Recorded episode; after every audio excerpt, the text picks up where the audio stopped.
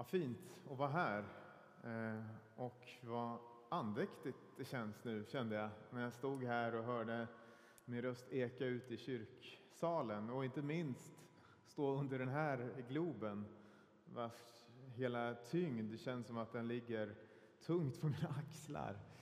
Eh, vilket kanske är passande på något sätt ju. För att det är ju vad dels det här samtalet idag ska handla om, också det samtal som vi ska ha nästa vecka, då vi ska prata om skuld och vilken tyngd det känns att vi har med, med klimatets framtid på våra axlar. Och vilket offer som vi kanske behöver göra när vi pratar om klimatet. Vad vi behöver göra för att vi ska rädda den här planeten. Och det är ju vad vi ska prata om idag, offer. Offer. Vad är det vi behöver offra? Uppoffra. Klarar vi av att uppoffra? Jag har är journalist och har ju varit eh, aktiv, kanske särskilt aktiv som just journalist under pandemin och har försökt att spåra varenda datapunkt för att försöka förstå vart det här viruset var på väg och försöka förstå vart, vart vi var på väg och tittat mycket på beteendeförändringar inte minst. Och tyckte det var så intressant att se det och se hur villiga vi var att ställa om snabbt när det var akut kris. Jag läste också en en forskare som studerade, hade studerat kvalitativt hur vi förändrades och varför vi förändrades under pandemin och vilka slutsatser han drog av det. Att vi kanske genom pandemin var mer förberedda för nästa typ av kris. När klimatkrisen blev mer akut, att vi kanske redan nu skulle vara beredda att ställa om. Så är det så? Har de kriser vi genomgått gjort oss bättre förberedda att offra, att uppoffra för klimatets skull? Det tänker jag att vi ska eh, prata om eh, idag och vi ska göra det med då två personer som är specialiserade på just de här frågorna och vet mycket mer än jag så jag kan fråga alla frågor som jag har. Eh, och det är först Cecilia Soler, du är välkommen upp. Du är docent vid Handelshögskolan i Göteborg med inriktning på hållbar produktion, konsumtion och ja, hur konsumtionskultur och identitet påverkar vårt sätt att konsumera. Och så har vi Sverker Jagers, du får också komma fram, professor vid Statsvetenskapliga institutionen i Göteborg med brett fokus på klimatpolitik i din forskning. Du är också professor i klimatledarskap vid Uppsala universitet. Eh, Sennströms gästprofessur kallas det va? Eh, varmt välkomna. Det ska bli jättespännande att ha er här. Jag tänker att du kan få börja lite Sverkers.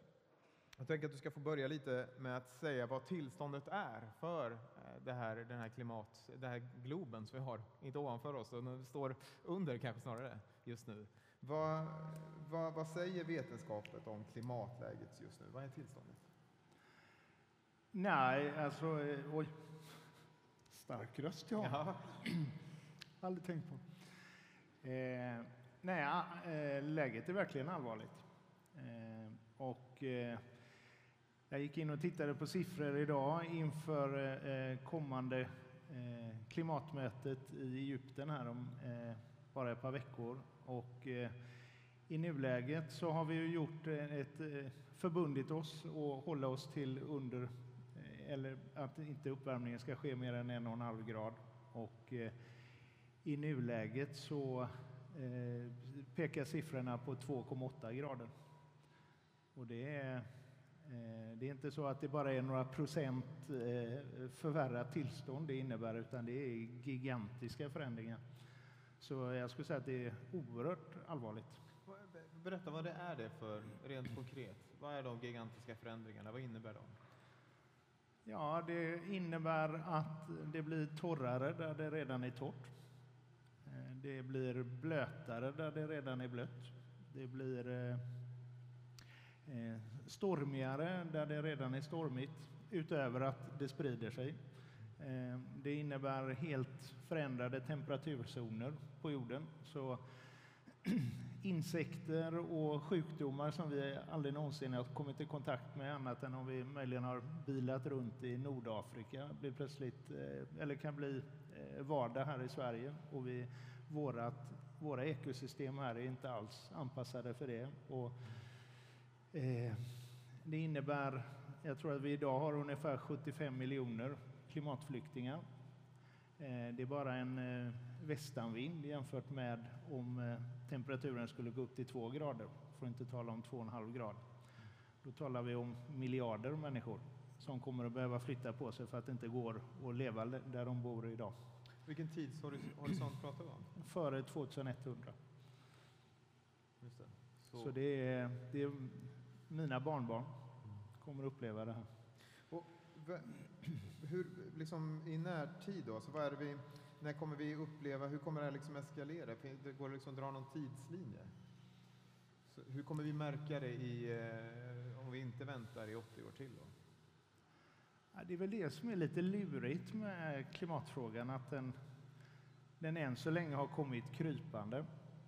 Och extra olyckligt är att de som har bidragit till problemet är de som minst har drabbats och märker av förändringarna. Så det finns ju en eh, djupt liggande orättvisa i hela klimatfrågan. Att de som har medverkat till problemet är de som drabbas minst. Mm. I alla fall hittills. Och de som har drabbats mest och drabbas mest har i princip inte alls bidragit till problemet. Mm. Eh. Och just det här, det här, att det kommer krypande, att vi inte ser en förändring från en dag till en annan, utan eh, det är klart att man kan dra sig till minnes någon glaciär man var på på 70-talet i Alperna eller uppe i, i Norge som nu har krympt eller kanske till och med försvunnit. Men, men, eh, så, men det, det, är, det, är inga förändringar som sker över en dag utan det, det är ju siffror i statistiken mycket tills det har gått för långt. Liksom. Och om vi pratar om offer eller vad man behöver ge avkall på någonting, vilka är det som behöver göra det? Alltså jag, jag, jag eh, skulle vilja börja med att eh, ifrågasätta eh, hela tanken om att vi, gör, vi behöver göra uppoffringar. Vi offrar vår jord just nu. Och vi har gjort det sedan industrialismen och vi gör det i tilltagande takt. Och vi har inte betalat en krona för de värdeförluster som vi hittills har åsamkat vår jord och vårt klimat. Utan vi har, det har varit gratis att använda resursen atmosfären. Mm. Eh, så, och vi är ju vana att betala för alla andra kostnader som vi ger upphov till. Eh, vi kan till och med tänka oss att betala skatt om det är så. Somliga i alla fall. Eh, och här har vi nu lånat från jorden under 200 år och när vi till slut bestämmer oss för att ja, men nu ska vi göra någonting åt saken och nu ska vi börja betala eh, de kostnader som klimatföränd- eh, vi har orsakat i, i termer av ett försämrat klimat. Då är det ju inte bara de klimatkostnader vi åsamkar nu som vi måste betala för. Ska vi hantera det här, då måste vi betala för alla klimatskador som är skapade sedan industrialismens start. Och då blir det dyrt. Men jag ser det fortfarande inte som en kostnad, utan vi bara betalar tillbaka ett lån. Mm. Men vi har ju inte varit så bra på att betala tillbaka det hittills som sagt. Gör det Jättedåliga har vi varit. Gör det dig orolig? Eh, ja, på kort sikt gör det mig orolig. Samtidigt är jag eh, Alltså jag, jag, är ju statsvetare, så jag, jag, jag, vet ju inte precis när klimatsystem kollapsar och ekosystem kollapsar och så, men eh, på kort sikt så tror jag det finns alla skäl att vara orolig att det kommer att bli sämre. Och samtidigt har jag väldigt svårt att överblicka när eh, det här kan tänkas eh, upphöra. För, för det är en massa processer i samhället som är igång, eh, som kanske är till viss del är uppmuntrade av, av, politiska beslut, till viss del är uppmuntrade av att vi konsumenter börjar efterfråga andra produkter. Eh, men där till exempel industrin håller på att ställa om genom att göra gigantiska investeringar. Och när det, när det väl sätts i rullning så, så tror jag att det ska väldigt mycket till att man ska backa tillbaka igen. Mm. Och är det något vi kan vara säkra på, det är att vi omöjligen kan predicera hur snabbt det kan gå. Jag, när jag pratar med mina studenter så jämför jag med digitalisering och liksom, när, när, för 25 år sedan när jag och Cecilia, eller 30 år sedan när vi började jobba på universitetet, då fanns det någon stackare som var IT-ansvarig på 20 procent för en hel institution. Idag har vi en hel IT-avdelning på varje institution som jobbar med det här.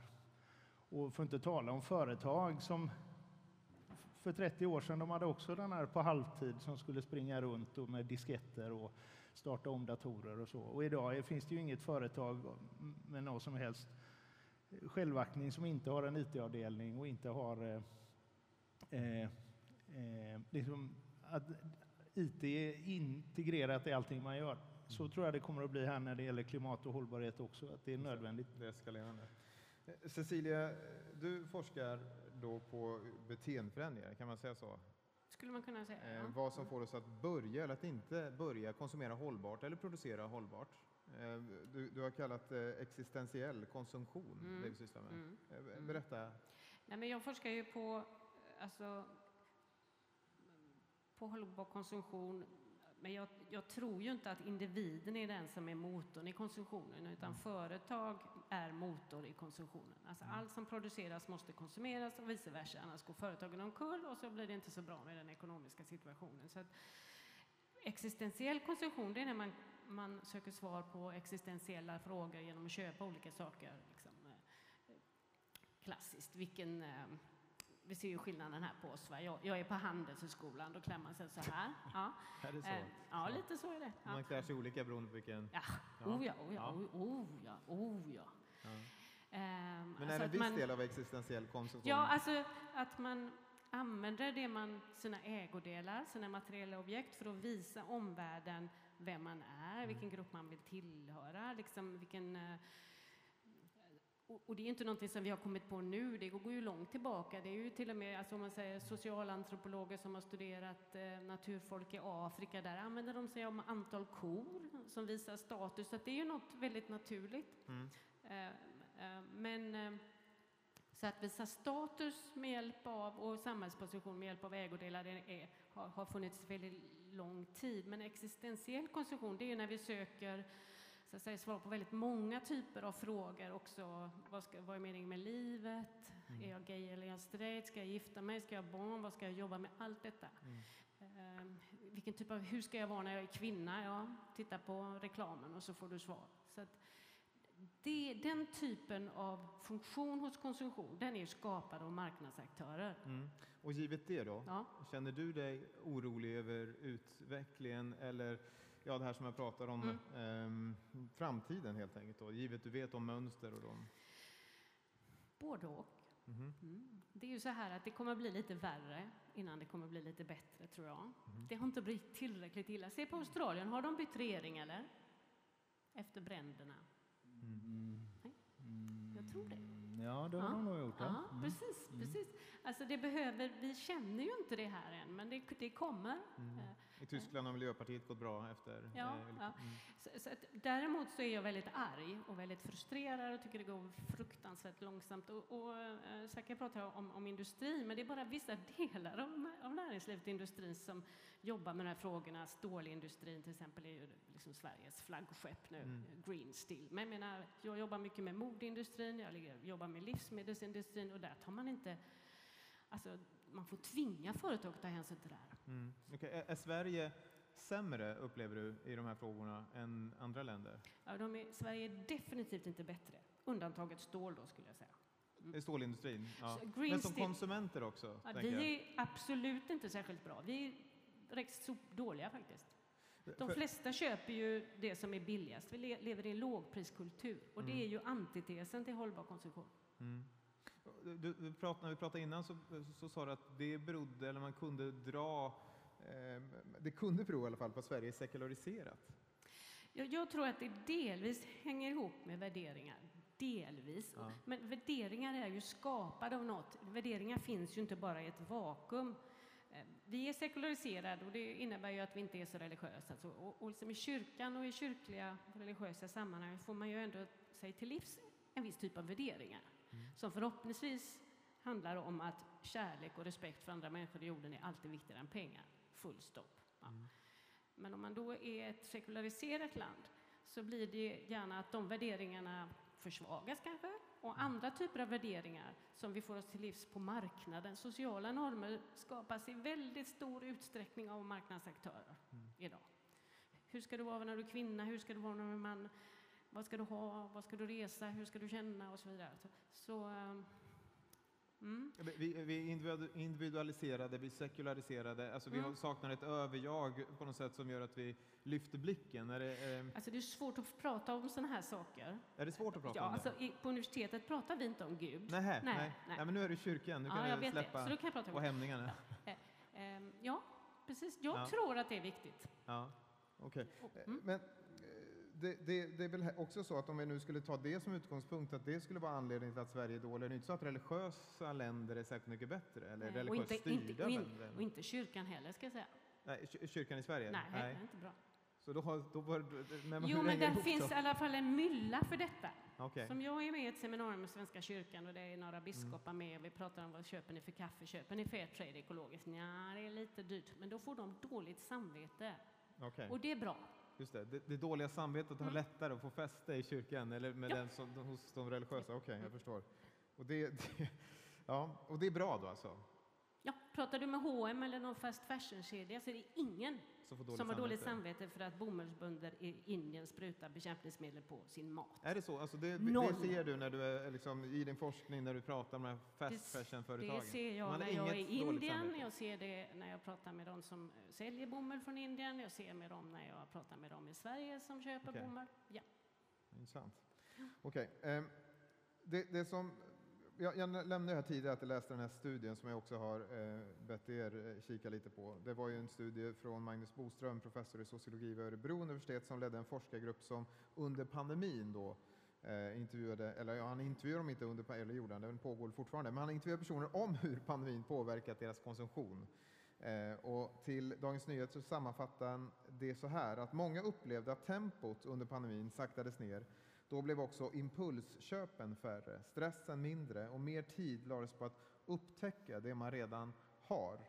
Eh, och då menar ju han då på något sätt att det här hjälpte oss, eller det hans tes var i alla fall som han drev, att det, det hjälpte oss att kanske förbereda oss eh, gjorts mer beredda på den omställning som kanske behöver krävas. Du nickar. Jo, men jag tror det. Det finns ju studier som visar att när man till exempel blir f- lite friställd, eller vad heter det? Det var väl under pandemin då när man, och även innan när det, folk går ner lite i arbetstid Ja. och lite pengar, så man får ett lägre tempo, man blir lite mer nöjd.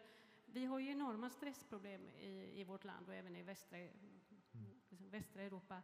Och det är ju delvis kopplat till att man måste tjäna väldigt mycket pengar för att kunna konsumera liksom det som man ska konsumera enligt normen. Mm. Och det vill säga, det är väldigt mycket nya kläder, nya mobiler, nya, alltså det är nya inredning. Det, jag tror att när, de, när den pressen sänks, Mm. som under pandemin, alltså man, kun, man skulle ju inte ens gå i affärer, ja, man kunde handla på nätet, men alltså det, det går ner lite så.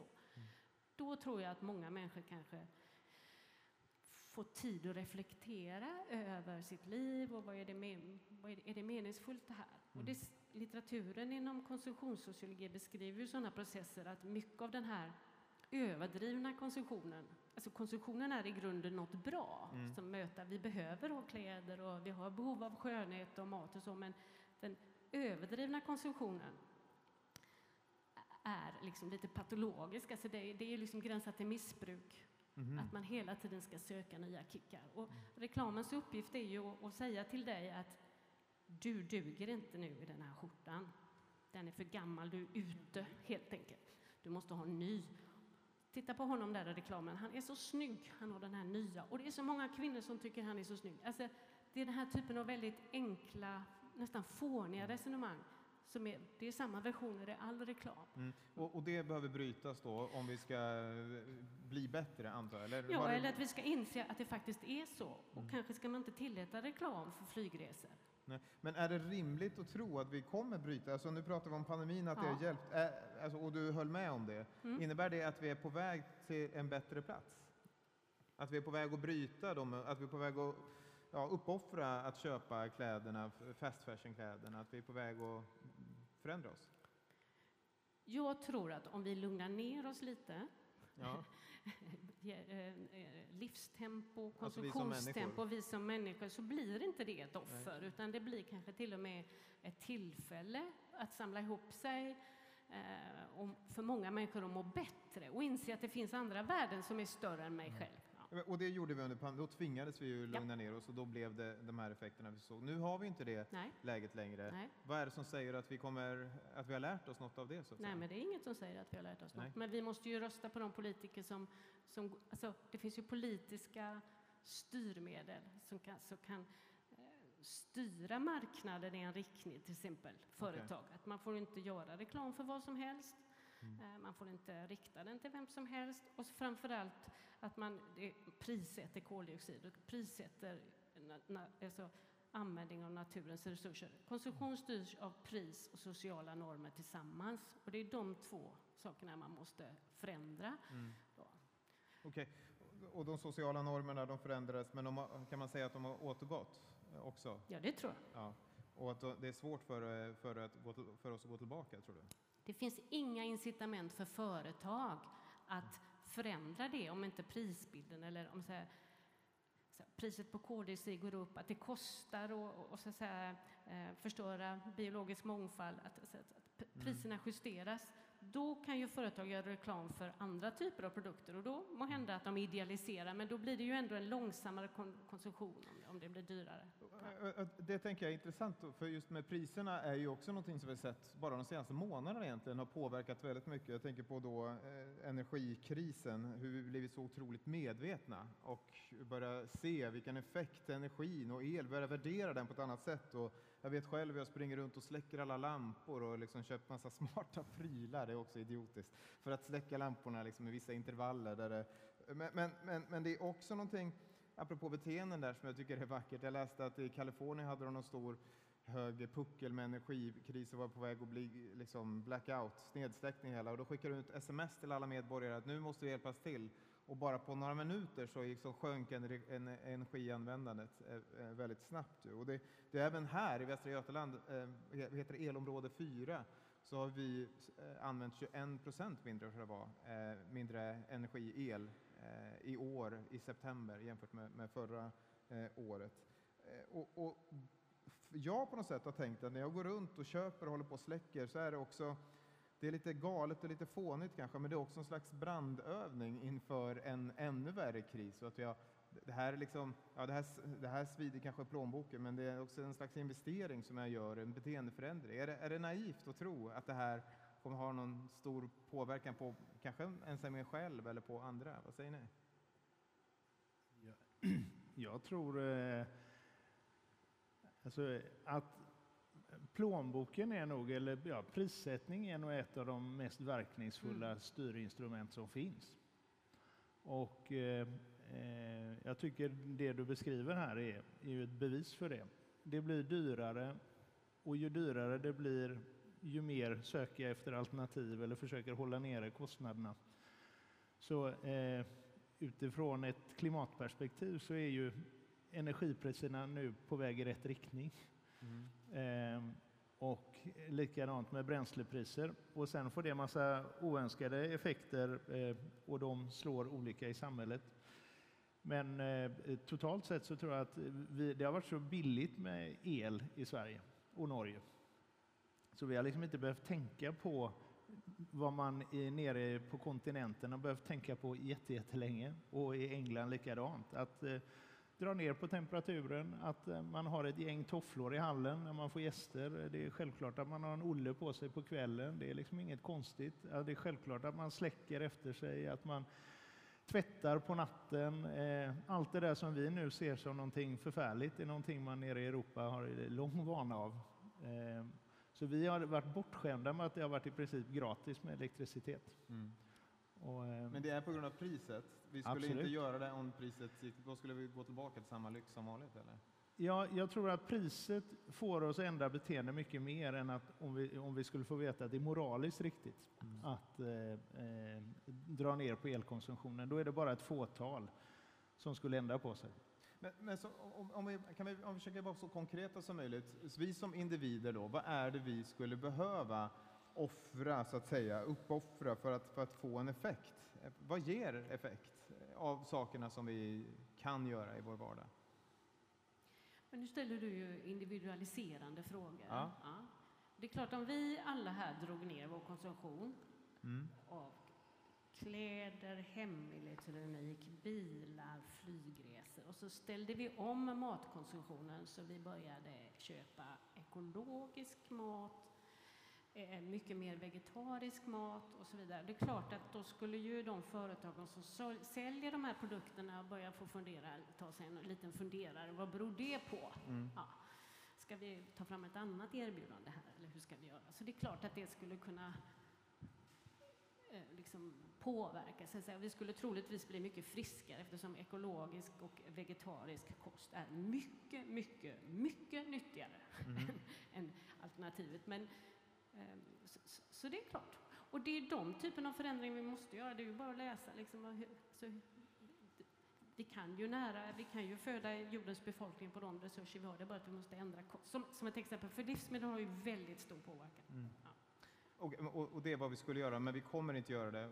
Är, är, är frågan fel ställd då? Alltså, vad, är det, vad är det vi ska göra för att få till den här förändringen som vi har fått i energipriserna? Då handlar det om att vi ska höja priserna generellt. Hur ska det gå till i så fall? Är, är det liksom lösningen för att vi ska börja tänka de här banorna på att vi men nu, nu är det väldigt omdiskuterat det här hur man ska göra med det här högkostnadsskyddet. Mm. Jag vet inte om alla vet om utan det är ju så att högkostnadsskyddet för, för el är ju omdebatterat för att det tar bort incitamenten för människor att spara el. Det hade varit bättre att människor fick en klumpsumma pengar och så om man då sparade el, då fick man det över, kan man använda det och köpa ekologisk mat till exempel. Mm. Ja. Så att politiker måste verkligen ta sig en ordentlig funderare hur man ska uppmuntra det här. Ja. För är, man kan inte jämföra liksom grönt stål med eh, individuell konsumtion av mat. Alltså det, är, det är många men olika system. Politikerna lyssnar väl på sådana som Nej. dig till exempel? Ja, men Skojar okay, du? Vi låtsas som att de lyssnar på sådana ja. som er då. Och vad är era förslag då? Ja, men då skulle, jag, då skulle mitt förslag vara exakt det Cecilia är inne på. Ja. Eh, att eh, se till att priserna ökar på de beteenden som vi vill få ändrade. Till exempel högre bränslepriser, högre energipriser, allting för att få till beteendeförändring. Och då kommer det att ha ekonomiska konsekvenser för hushållen. Men eftersom hushållens ekonomi inte bara används till bränsle och el, utan massa andra saker också. Barnomsorg, äldreomsorg, eh, mat och så vidare. Då skulle man istället kunna kompensera för de här inkomsteffekterna eller kostnadsökningarna genom att sänka priset på andra saker. Så att totalt sett så blir det inte dyrare för hushållet, även om det vi vill få ändrat förblir dyrt. Och vad är det som vi vill få ändrat? Vad är de viktigaste? Du pratar om bränslepriserna. Är det det som nu är... Ja, det är ett, ett av de absolut mest bidragande eh, orsakerna. Bland hushållen så är det Uppvärmning i mindre grad numera. Det var värre på 70-talet när alla hade oljepannor. Ja. Men fortfarande eh, elanvändning därför att elen som vi producerar i Sverige skulle kunna användas om det blev något över nere på kontinenten så att man kunde fasa ut fossila bränslen där också mm. och elektrifiera med svensk renare el. Eller norsk. Det är fortfarande lite bilen, biffen, bostaden ja, som det. det var Stefan Edman tog fram för många år sedan. Alltså mm. transporter, bostadsuppvärmning och mat. Men sen det här med politiker, lyssna på politiker. Eh, ja, jag satt i miljömålsberedningen nu, jag ska ta fram en strategi för hållbar konsumtion. Jag kan säga att de lyssnar absolut inte. Nej. Alltså, ja, de det finns ju ett parti kanske, eller två som lyssnar lite grann. Mm. Nej, det är ideologi. Mm. Okej. Okay. Ja, jag, jag vill bara understryka att eh, eh, de höjda priserna ska inte ses som en bestraffning.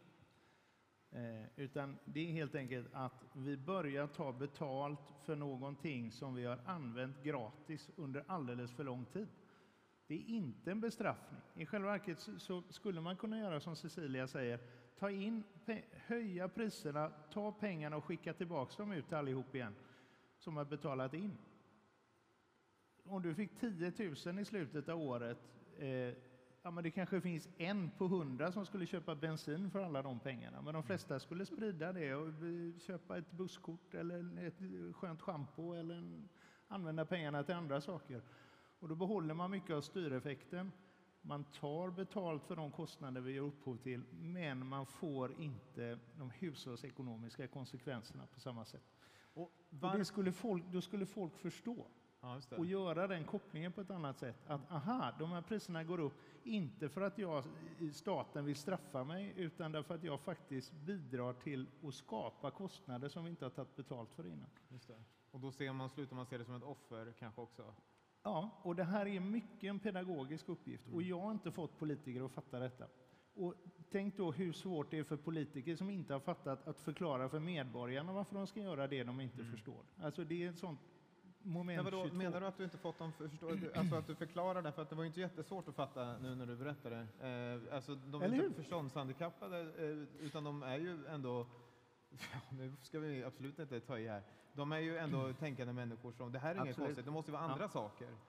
Ja, De hör alltså ju vad det, du det, säger. det, eh, eh, hur gärna man kanske än skulle vilja så är ju klimatfrågan bara en av många politiska frågor. Mm.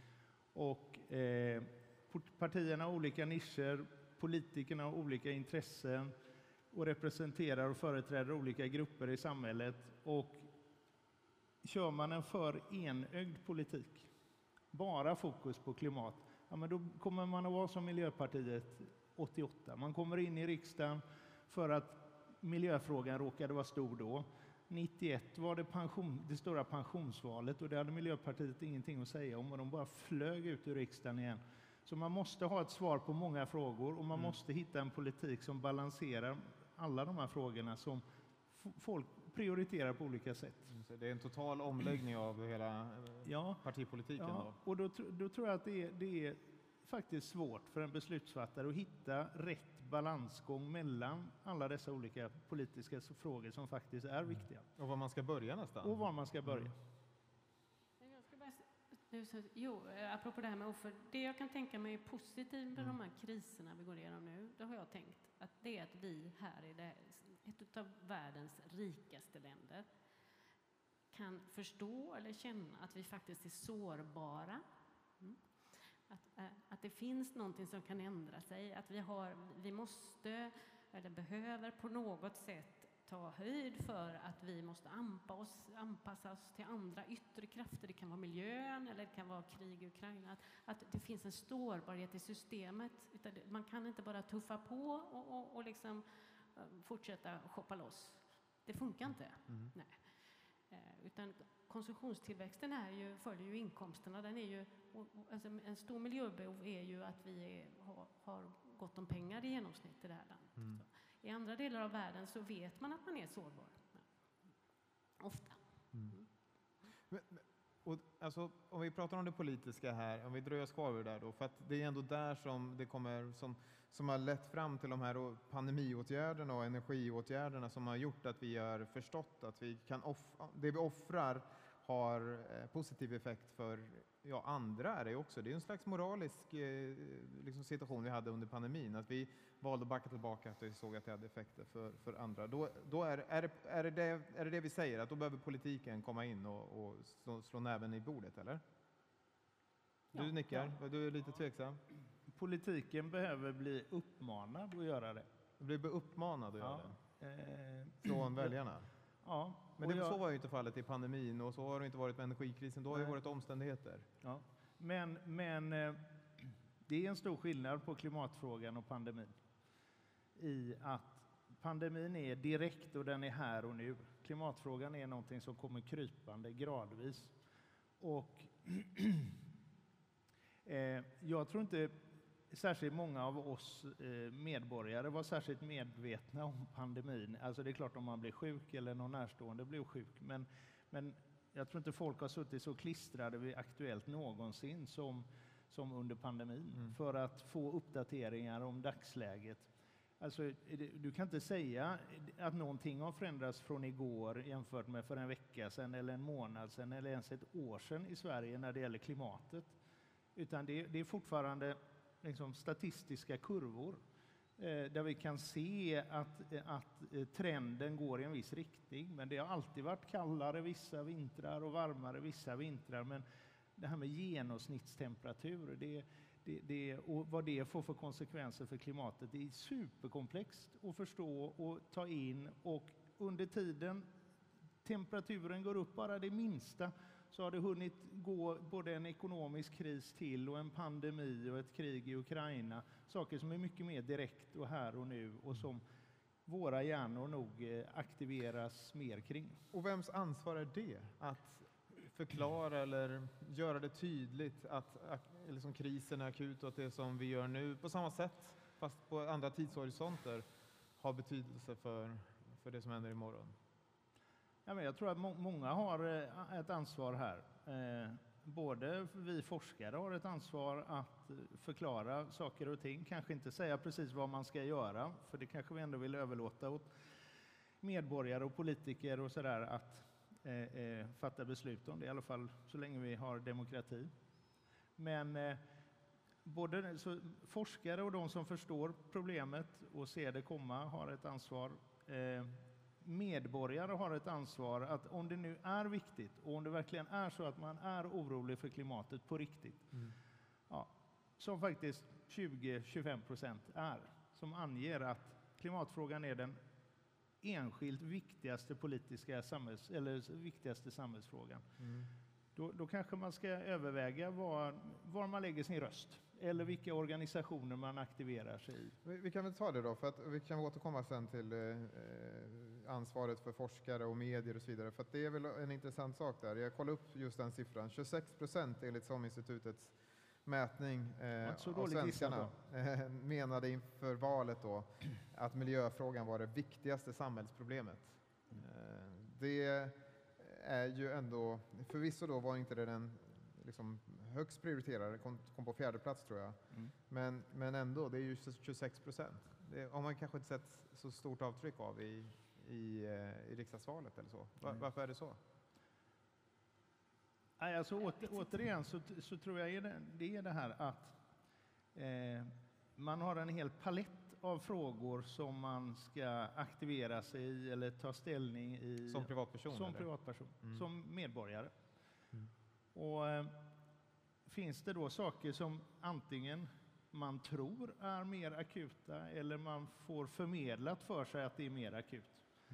Då, då kommer man att kanske lägga sitt engagemang på de frågorna. Man vill värja sig här och nu, medan det som är på väg, det kan vi fortfarande mm. vänta med. Tills kanske det är för sent.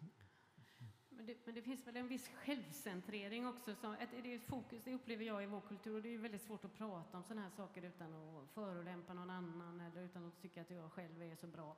Men det finns ju ändå det här individ, individfokuset innebär ändå självcentrering. Mm. Och det, det, alltså ansvar för andra, Ehm, kärlek är viktigare än en ny topp ehm, och kärlek är ju ett stort och vitt begrepp. Det kan ju inbegripa till exempel, och nu pratar jag ofta om Indien för jag åker dit till jobbet, det kan innebära en, en bomullsarbetare i Indien ehm, till exempel. Jag tror att kyrkan har en viktig roll. Alla religiösa eller moraliska institutioner har en viktig roll här. Och det, jag tycker inte att man utnyttjar den. På vilket sätt? Förklara. Jo, att förklara just detta. Att livet går inte bara ut på att ha det gött själv. Nej. Det är inte det du kommer ihåg mm. när du ligger och ska ta ditt sista andetag. Mm. Att det var så fräckt att åka till alla fina ställen och köpa alla, utan det handlar om andra saker som är för att, vi, för att vi ska må bra. All psykologisk forskning visar att materialism och alla sådana här, att man ska ständiga kickar av att köpa något eller visa upp sig själv. Mm är, väldigt dåligt för den psykologiska eller psykiska hälsan. Utan vi mår bra av att göra saker för andra. Vi är liksom konstruerade så till, till viss del. Sen ska vi naturligtvis ha det må bra själv också. Men jag tycker att religiösa institutioners röst är alldeles, alldeles för svag. Mm. Men det finns ju ett problem där, tänker jag, när vi pratar om individer igen. Då, för nu har vi kommit tillbaka lite till det och pratar om dem, vad, vad man kan göra där. Och, eh, varför man gör, säger och tycker en sak och inte en annan. Det finns väl en sak som jag tycker är speciell, att ofta när man pratar om vad man gör för klimatet så börjar man rada upp olika saker som vi har lärt oss och fostrats också att göra. Till exempel en sån sak att sopsortera. Eh, man kanske säger att man flyger, ja fast jag sopsorterar också varje vecka och man liksom skruvar av locket på mjölken och lägger det separat och alla de här sakerna. Det, det, det, är ju, man kanske byter glödlampor till, till LED och liksom eh, undviker kött. Liksom man räknar upp de där grejerna just för att visa att, att jag gör en uppoffring i mitt liv. Jag har lagt ner eh, köttet. Jag står där i de här idiotiska behållarna och sorterar mina plastkorkar och så vidare. Eh, är de, de skapar en känsla av att, som du är inne på här, att individen känner sig, eh, att man har gjort någonting. Jag har offrat något. Jag har varit med och bidragit. Och, och, den har ju också ett politiskt, liksom, det, har ju varit, det har ju styrts åt det hållet, att vi ska hålla på och sortera så här. Man bor i villa så får man liksom knappt plats med soporna, just för att man ska knuffas ut eh, ur de här sopsorteringsstationerna. Men är det, är det, har det varit liksom, eh, har det hjälpt eller skälpt att vi känner oss att ja, nu har vi gjort tillräckligt, så att säga? Förstår ni vad jag far efter? Det är jättesvårt. Alltså, jag tror det finns en fara att eh, det, allt det du pratar om nu, mm. det är mm. ju individer som gör det för att eh, eh, i viss mån visa upp att jag är duktig. Mm. uh, och det, då spär man ju på den här kulturen. Det handlar om mig, mig, me, myself and I. Ja, men är det inte det vi ska använda då, för att vända på trenden? Eller? Nej, jag, jag, det, jag tror inte det räcker faktiskt. Jag tror inte det. Så vad är det vi ska göra då? Alltså det är ju jättesvårt. Um, um, om, när man jobbar med det här, om man jobbar med forskning så här som vi gör, och jag jobbar med forskning om hållbar konsumtion, om man vet Alltså det är inte, alltså man kan, jag jobbar ju med kunskap och så, så jag har svårt att köpa vissa saker själv eftersom jag vet hur det går till. Men man kan inte lägga det på individer, men man måste lägga mycket tyngre ansvar på företag. Mm. Eh, det, alltså, och exakt hur det ska gå till eh, vet inte jag. Men, men de ska... måste vara accountable på ett helt annat sätt. Och det kan vara med, med, priser, kostnader och så vidare. På ett helt annat vis. Men vad ska, vad ska vi lägga på individen då? För att de, vad sa vi, 26 procent eh, såg miljöfrågan som det viktigaste samhällsproblemet. Eh, det tar inte uttryck i de folkvalda församlingarna. Så, så vad, vad, vad, kan vi lägga på, på oss individer som ändå utgör samhället? Ju? Jag tror, tror jag tycker att individerna är ju vilseledda av politiken eh, idag. Mm. När det gäller hållbar konsumtion i alla fall. Ja. Vilseledda? Ja, vilseledda. Ja, hur då? Du, ja, men se på valet hur det var. Nej, vi behöver inte göra några uppoffringar här inte. Nej, nej. Kör mm. på som vanligt. Mm. Så producerar vi lite grönt stål så ska ni se att det fixar sig. Mm. Alltså det är ju löjligt. Va? Mm. Ja. Så att, um, det, det är svårt att peka på specifika åtgärder, men, men i ett land som Sverige så är våra höga inkomster ett jätteproblem. Mm. Okej, okay. och mm. vad säger du Sverker? Eh, ja, jag, jag brukar eh, likna samhället vid en bostadsrättsförening som ska ha städdag. Då finns det alltid... Alltså min poäng tror jag är att det finns inte ett universum pauschalsvar på din fråga. Mm. Utan eh, i en bostadsrättsförening så finns det en population. Och i nästan varje bostadsrättsförening så finns det några eldsjälar som går ut klockan sju på morgonen och ställer ut spadar och plastpåsar och kokar kaffe och gör mackor. Och sedan finns det en ungefär lika stor andel i bostadsrättsföreningen som när de andra går ut och städar går de ut på balkongen och sätter sig med ett glas rosévin och tittar när de andra städar. Och sen finns det en stor kritisk massa emellan. Och för vissa av dem så räcker det att se att det redan är några ute, då kommer de också. Och för dem behöver det, behövs det väldigt få incitament för att bidra till den kollektiva nyttan av att städa eller fixa klimatet. Men ju längre du kommer mot de här som ändå de här som börjar snegla att det kanske hade varit gött att sitta där uppe på balkongen ändå. Mm. Där krävs det större och stark, kraftfullare incitament. Det kan vara en uppmuntran om att det blir kräftor ikväll för oss som har varit med och städat också. Det stannar inte vid mackan mitt på dagen. Mm. Till att hotet att du får inte äta kräftor om du inte är med och städar. Och då, då kan till och med någon på balkongen ibland tänka sig att komma ner. Alltså det, det är, eh, vi behöver olika styrinstrument, både morötter och piskor och ibland i kombination beroende på vilka grupper i samhället som vi vill få med oss och, och få till beteendeförändringar och konsumtionsförändringar. Mm. Och priset tillhör ju liksom en av de mer kraftfulla åtgärderna. Eh, för det kan ingen eh, undvika, jag tjatar om priser, det är inte min mening, det är inte så. Eh, men man ska, man ska tar man i liksom, så man närmar sig dem för att få med dem som har lust att gå upp på balkongen. För att få med dem, då måste man få till använda kraftfulla åtgärder mm. och då får man ju med sig resten också. Mm. Ehm, så, så jag tror... Eh, men, men, det är väl en bra, eh, det är väl en bra liknelse att ta hela den. Det finns ju en annan eh, i den, det finns ju många saker som man kan använda i det där. Och det, det första är väl att man känner kanske att det inte är så viktigt eller generellt att vi i Sverige känner att vi har sån liten eh, påverkan, eh, eller i bostadsrättningen, vi, jag vet inte om vi ska fortsätta på den liknelsen, vi, vi skippar den, vi körde på Sverige, att vi har så liten påverkan generellt på klimatet att vad spelar det för roll? Alltså, det är inte vi som kommer att avgöra det här eller inte, och att det är inte vi som behöver uppoffra, vi, vi gör redan tillräckligt. Liksom. Vad, vad säger vi där då? För det är väl också bidragande det här att man kanske inte känner att man behöver uppoffra något eller bry sig. Men det är ju inte sant. Det är verkligen inte sant att Sverige redan gör så mycket. Alltså vi, vi tillhör ju de, få, alltså de procenten i världen som i vår konsumtion absolut släpper ut mest av alla på hela jorden. Det är klart att amerikaner gör det lite mer och så några länder till, mm. men vi är ju topp 10 procenten by far. Mm. Så, så eh, eh det, det det skulle jag säga är nonsens att vi gör tillräckligt mycket redan. Vi har ett gigantiskt, en gigantisk klimatskuld som vi behöver betala igen. Och det, eh, in, och det gäller inte bara gentemot våra barn och barnbarn, utan det gäller också alla de som nu faktiskt lever mitt i klimatförändringen som är orsakade av bland annat våra utsläpp. Mm. Så på per capita-nivå i alla fall så är det absolut inte sant att Sverige inte bidrar. Varenda svensk bidrar mer än de flesta.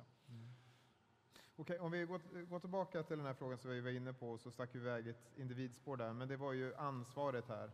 Eh, du pratade om under pandemin så var det, följde alla Aktuellt och man kunde se kurvor det var tydligt att det var akut och det var nu och att det vi har när det gäller klimatet är kurvor som är så långsamma att det går inte att skapa någon dramaturgi kring det. Och där kan man ju då tänka att det finns ett medie, medieproblem, så att säga. Hur ska man förklara? Men det finns ju också då, som vi var inne på, ett, ett, eh, ett kanske forskningsproblem och ett politikproblem här. Alltså, eh, om vi drar liknelsen med bostadsrättsföreningen, det är ju samma sak där. Hur skulle man få folk att vara engagerade i den här saken? Det känns ju omöjligt. Då pratar vi om att vi behöver politik som då kanske bestämmer att alla ska vara, vara ute och städa. Och politiken i sig kommer inte påverkas förrän hela bostadsrättsföreningen har fattat att, att vi behöver göra det så att säga. Vad, vad, det känns som att det är en, ett moment 22 som vi inte tar ur, fram. Tänkte du bostadsföreningen då? Uh, ja, bostadsföreningen. Säg att de skulle ta sitt dricksvatten då, rätt nära.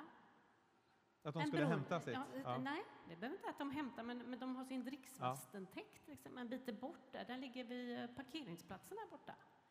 Det finns något som heter dagvatten. Det är när det regnar och så kommer alla tungmetaller som är i däcken och så rinner det ner i brunnen. Så att de tar sitt vatten där borta. Alltså sådana synliggöranden av att vi hänger ihop med, med, med naturen. Så klimatproblematiken som, som är enorm hänger ihop med en annan enorm problematik som heter biologisk mångfald. Vi håller ju på att nedmontera den biologiska mångfalden, antalet eh, pippifåglar och blommor och djur och allting. Ja. Mm. Och, och, biologisk mångfald är absolut avgörande för att vi ska odla mat. Så, så, så jag tror att det är det som är mediaproblemet, att man inte har lyckats framställa, alltså, förmedla på vilket sätt vi hänger ihop. Vi är fullständigt eh, avgörande för att vi ska leva våra goda liv här, att det fungerar med vatten och jord och matproduktion och så. Men att vi, har det, att vi är så förbundna med jorden och naturen, den länken är ju inte så väl belyst. Man försöker ju nu lite grann på nyheterna, man har klimatreportrar och så. Mm. Men annars har det ju varit liksom Aktuellt, Sportnytt, Kulturnyheterna. Mm. Det har ju aldrig funnits någon som heter Miljönyheterna. Nu har det siktats en säderkärna mm. Någonstans någon gång på våren. Nej, men det, det, det har ju inte funnits. Nej, men det Nej. skulle vara dödtråkigt i tv också så att säga. Nej, det är ju inte säkert. På. Det vet man ju inte. Nej, eh, men då är, är, förslaget då för att göra det spännande att titta på det biologiska. Det är ju en svår, det är en tuff uppgift ju när man pratar om att biologisk mångfald eh, skulle vara tillräckligt då för att. Eh... Just det är ju en tuff uppgift med aktier också, men det, har ju, det finns jättemycket människor som kan aktier ja. nu plötsligt. Ja. För man kan tjäna pengar på det. Just det. Ja. ja. Just det, så om vi hittar, för det är ju det, är ju det incitamentet som man behöver för att väcka folks intresse. Att i så fall, eh, Ja, du behöver inte vara intresse, det räcker ju att du banne mig vet att jag är helt beroende och mina barns liv är helt beroende på ett, det finns rent vatten, men inte för mycket höga halter av bekämpningsmedel. Det finns ju bekämpningsmedel i varenda grundvattentäkt i Västra Mm. Götaland. det. Det, vi behöver rena jordar så vi kan odla vår mat. Vi vill inte äta gift. Det Mm. är Och det vet ju alla, det vet de här 26 Nej, procenten det också. Eh, I alla fall teoretiskt, men det är svårt i praktiken. Och, och då är ju frågan dels om medier, dels om forskning. Vad, vad, kommer vara, vad kommer vara nyckeln innan, vi, innan den där poletten trillar ner, tror ni? Ett, ett sämre klimat. Ja. Tyvärr. På kort sikt Ja. tror jag det. En Så- akut kris. En akut, Ja, också eller biologisk. eh, det- re, tror upp, upprepade eh, lokala kriser. Så att det inte, eh, det räcker inte att Tyskland svämmas över. Eller att det, det är skogsbränder i Norge. Det, jag tror tyvärr att det kommer att vara tvunget att kännas för oss. Men är det inte för sent då, så att säga? Alltså det är aldrig för sent. Eh, men, det är klart i förhållande till om vi kunde frysa allting nu så är det ju för sent. Eh, men jämfört med 6 grader Mm. så är det inte för sent med 2 grader.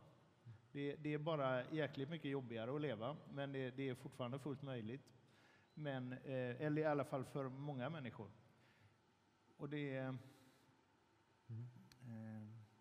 Ja, Cecilia? Jo, men Rockström, jag har lyssnat på honom precis häromveckan. Eh, han, eh, alltså planeten är ju som en kropp. Mm. Ja, så det är massa olika system som hänger ihop och ber mig inte förklara för det kan jag inte. Men det är ju så att precis som i en kropp så är det ju inte säkert att alla sjukdomar liksom gör att hela, liksom, att man får en organkollaps som, som det heter. Liksom. Utan det kan ju vara så att man skadar knät här väldigt illa, får väldigt jobbigt med ena benet här under en längre period. Men det kan liksom repa sig och på samma sätt är det ju med planeten att det finns ju, som, som Sverker säger, lokalt kan det bli väldigt dåligt. Och det, det är klart att det kan ta väldigt lång tid innan det repar sig, men det betö, be, behöver ju inte betyda att det är sån här tröskel, vad heter det, eh, tipping point Mm. till exempel. Så att man får ju man får ju hålla huvudet kallt och göra vad man kan. Men givet det då, att ni tror att det är när krisen kommer som den riktiga förändringen eh, eh, gör skillnad. Spelar det då någon roll med de vardagliga offer som vi gör idag för klimatet? Vi som är Bror Duktig och Fröken Duktig och undviker att äta mer kött. Vi, vi går och släcker i hallen, vi har elbil eller struntar i bil kanske och sopsorterar och allt vad vi gör. Har det ingen betydelse? De offren, vardagsoffren? Jo, fast inte för klimatet. Alltså inte, alltså mitt, det spelar ingen roll. Om jag så förintade mig själv så skulle man inte kunna avläsa det på någon klimatkarta. Liksom, ja, nu har det blivit lite, lite bättre. Mm. Eh, för Det varje enskild... sig. Det hade varit bra, fast det hade varit väldigt många som hade... Eh, alltså Ja. vårat bidrag är ju så minimalt. Så jag skulle ju kunna sitta och bara liksom okynnesköra eh, bil resten av mitt liv. Mm. Hela, hela tiden. Och, och flyga hur mycket som helst och, och bara svulla i mig kött och allting. Och det skulle inte påverka klimatet för fem öre. Nej. Och lika lite påverkas ju klimatet om jag slutar bete mig på, på utan det är ju när massan ändrar sig som, som eh, vi kan få någon avgörande effekt. Ja, men frågan är ju fortfarande då, spelar det någon roll? Ja, då kan det spela någon roll, fast inte direkt för klimatet. Men det kan däremot spela roll att man till exempel föregår med gott exempel och förhoppningsvis lockar med sig någon annan. Men inte minst när det gäller att bidra till att skapa nya sociala normer, som Cecilia var inne på innan, Mm. som är det, så att säga, icke, vad ska vi kalla det, icke-institutionella styrmedel som har visat sig vara mest verkningsfullt för beteende, beteendeförändring. Det är att om jag tillhör ett socialt sammanhang där man sätter upp en norm att ett visst beteende är önskvärt. Det är det absolut starkaste. Om jag i, i, i min grupp, sociala grupp jag vill tillhöra, om jag tror att andra i den gruppen tycker att man bör bete sig på ett visst sätt, då kommer det ha en oerhört styrande effekt på mina beteendeval. Och i andra hand, om jag vet att tillräckligt många andra beter sig på det här sättet och jag vill tillhöra den här gruppen, då är det också en stark drivkraft för mig att ändra beteende. Mm. Och det som är fina i kråksången med sociala normer är att forskningen visar att det måste inte vara 80 procent i en grupp som beter sig på det här sättet, utan normförändringar kan man få redan när kanske 25-30 procent av det här sociala sammanhanget signalerar att det här är rätt sätt att göra, det här är fel sätt att göra. Vill jag tillhöra den gruppen, då kommer jag att vara väldigt benägen att ändra mig. Och därför tror jag att både om man börjar ändra i det lilla så kanske det får ringa på vattnet så att det sprider sig. Och då tror jag också att personer som Greta Thunberg eller kyrkan eller eh, olika eh, eh, civilsamhällesorganisationer kan bidra jättemycket. Men kanske inte genom att föreskriva hur man ska göra, men, för, men att skapa de här nya sociala normerna. Mm. Men det, inte, det, finns ingen sån direktverkan. Liksom. Mm. Jag ändrar mig, så ändrar sig klimatet. Finns det några exempel på det, det här som vi pratar om, de här sociala normerna som har fungerat gällande ja, i hållbarhetsaspekter och sådär? Alltså där har vunnit, jag menar, vi har ju redan 25 procent och vi var inne på det, att, att var det forskning som sa att det räckte med eh, liksom en, eh, en liten del för att det skulle kunna skapa en normerande våg för övriga. Vi, men menar, det har vi väl i massa avseenden? Jo, men det har ju ändrat sig lite. Nej, det är ja. såklart att det ändrat sig lite grann de senaste 20 åren. Alltså idag, för 20 år sedan så, så, så kunde du, om du skulle köpa mat så fanns det ju ekologisk mjölk då kanske, någon barnmat. Nu finns det ju ändå, det finns ju ändå i affären, mm. det finns ju äh, mediebevakning. Mm. Det, det, vi ser ju att alla, nästan inte alla partier, men många partier eh, har ju en, en, eh, i alla fall någon, någon typ av klimatpolitik. Eh, mm. Man kan ju inte bedriva politik nu knappt längre, mm. med vissa undantag, eh, om man inte har tankar kring detta. Så, så det är klart att det har ändrats, men jag ser det liksom också att man, det kan ju vara ett sätt att förbereda liksom sina barn eller liksom kommande generationer att det här, det här finns, här gäller det att har någon typ av moralisk kompass. Liksom. Och sen så, så är det säkert som Sverker säger att, att eh, det påverkar ju liksom inte kanske individens val precis vad jag gör. Ibland kan jag tänka att nu skiter jag i det här. Nu flyger jag. Nu åker jag på många semester. Nu gör jag inte det ändå, för det, jag kan inte det. Men man vill ju komma dit hän att man faktiskt inte kan Du kan det. inte det av moraliska skäl? Eller ja, men jag gör ju det ibland ändå. Ja. Men, men det, det är svårt. Ja. Eller vadå, vad är svårt? Ja, jag borde inte. Okej. Okay. Mm. Att det, stopp, det stoppar dig, det, du gör det inte, eller du känner att du inte borde av moraliska skäl? Ja, det är ju så. samma så att jag borde inte gå in på hennes och Maurits. Men, men, frågan är då, är, finns det saker i samhället vi kan se där det har varit tillräckligt många som har skapat den här rörelsen som har varit positiv? Finns det några sådana exempel? Några som, vad vet jag, el, vi har får väldigt mycket fler elbilar nu, eller vi har börjat köpa mer kravmärkt. Ja, det har vi inte. Men, Nej. Men Mer kravmärken måste vi ha köpt i alla fall. Ja, lite, men det är inte så, fortfarande så... Det är så lite? Ja, ja. Elbilar har vi ändå börjat köpa ja, mer. Och det, är, det är bra. Ja. Men, men det, det är ju ingen lösning, det är industrins lösning. Ja, okay. men, men, det är ju ingen lösning. Det är väl i och för sig speciellt också att näringslivet ja. är de som håller på att Jo, men det är klart, för det ligger i deras egenintresse. De kommer inte överleva annars. Men menar de här elbilarna, antalet bi bilar på våra vägar ökar med våra inkomster, så den eventuella miljöeffekten äts ju liksom lite upp och sen så beror det på vilken el då man ska ladda batterier med och så. Mm. så, att, um, så jag är realist men också försiktigt optimist. Men jag tror vi måste prata mer om andra än bara oss själva i ett land som Sverige. Mm.